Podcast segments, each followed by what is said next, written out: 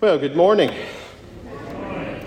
Ooh, with all those kids here with us, I'm reminded that one of the toughest things I feel a parent has to do with children these days is somehow being the police of that which can pop up on the many screens that our children have in front of them nowadays televisions, computers, and smartphones. I can still remember my very young mother and father occasionally taking me out to a movie when I was a little boy and suddenly having to put their hands over my eyes if something got a little too risque or inappropriate. They never covered my ears, and the words never changed in movies. They were still just as bad. But today, I'm afraid to say, we just don't have enough hands to guard our children from all that they can see and hear. Because what might have unexpectedly come across on a movie or television screen back in the 1980s when I was young is a far cry from what a child might see with no warning whatsoever on the internet today. One wrong word typed into a search engine without parental controls in place can bring up all manner of inappropriate material. Our seven year old daughter, Aoife, already has access and knows how to work better than me all the different screens that are laying around in our house these days. So her mother and I must constantly be on the lookout when she tells us she wants to get on the internet and look for pictures of alligators or fairies or Disney characters. We have to try and make sure that what she finds is the right thing that she was looking for and not the wrong thing.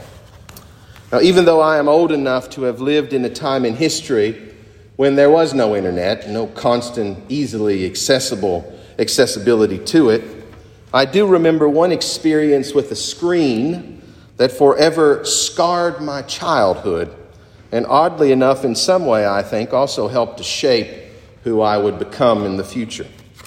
When I was 10 or 11 years old, just old enough to be trying to convince anyone who would listen that I could do anything that a teenager could do, my dear Aunt Karen, who had one of the first VCR players I can remember, was babysitting me one night and decided to put on a movie to watch before the holiday of Halloween arrived.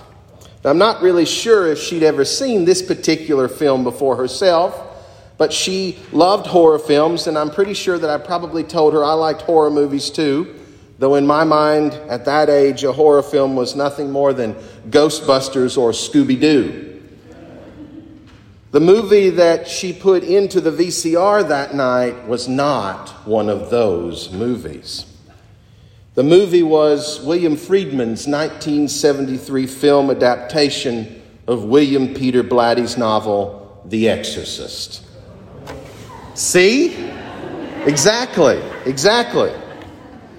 Now, there are certainly, I know, I can already tell that all of you know that there are certainly many very inappropriate parts of that film no one under the age of 18 should ever see. But I can tell you, I wasn't exactly old enough to really notice those or even understand them. It was more the shocking scenes of demonic possession displayed in that film that absolutely terrified me. For the connection those images made in my mind were not to something like Count Dracula or Frankenstein's monster or to a little green ghost eating hot dogs and haunting the New York Public Library before the Ghostbusters arrived and caught them in a ghost trap. This film was about something that I'd actually heard about many times before growing up in rural Baptist and Pentecostal churches in Kentucky. This film was about the devil, Satan, and demons and the act of exorcism used to cast out an invading demon, demon from inside a human body. I've heard, I'd heard about all of that many times before, believe it or not, in Sunday school classes growing up.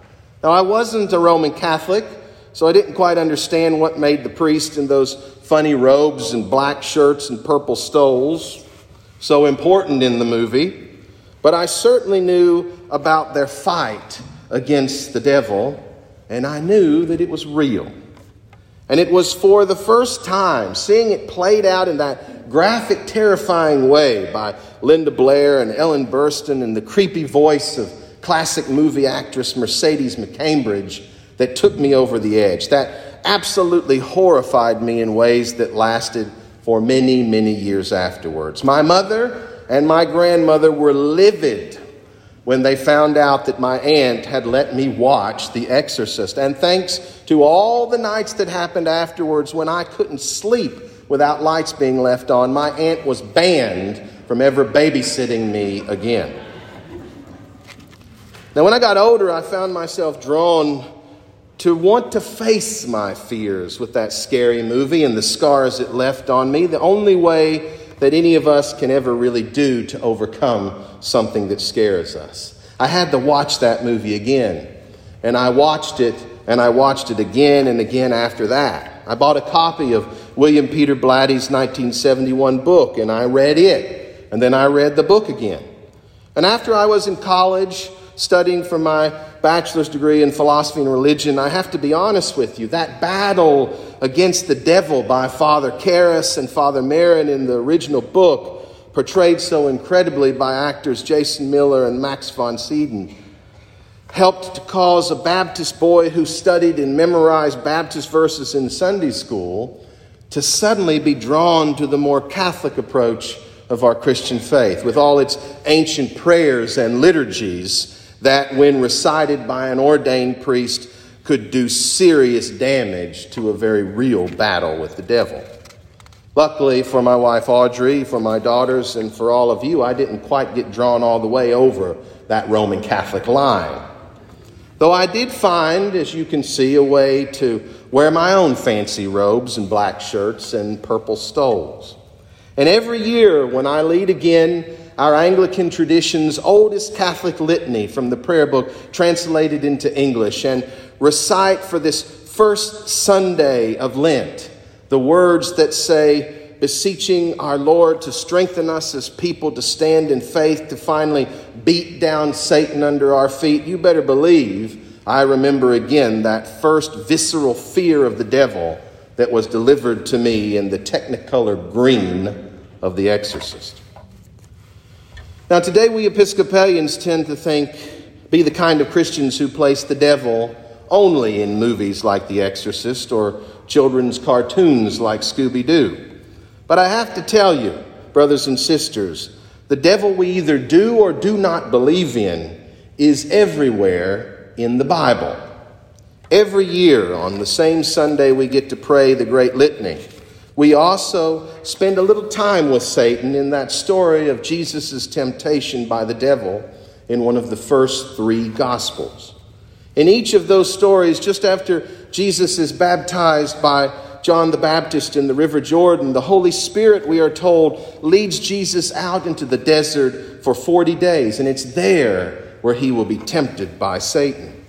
The version of Satan in the Gospels is a bit less frightening than the devil in the horror movie genre, thanks be to God, and more like the tempter version of Satan that we first encounter in the Hebrew Bible in the story of Job. God uses the accuser in Job, called in Hebrew Hasatan, to go inflict harm on Job in order to prove Job's faith. And in the case of the story this morning from the Gospel of Luke, the devil is all about the same goal with Jesus to test Jesus in his human form, just as the devil tempts all of us, to see with Jesus if the balance can be in place between this God who is made fully man and this man who is fully capable of being God.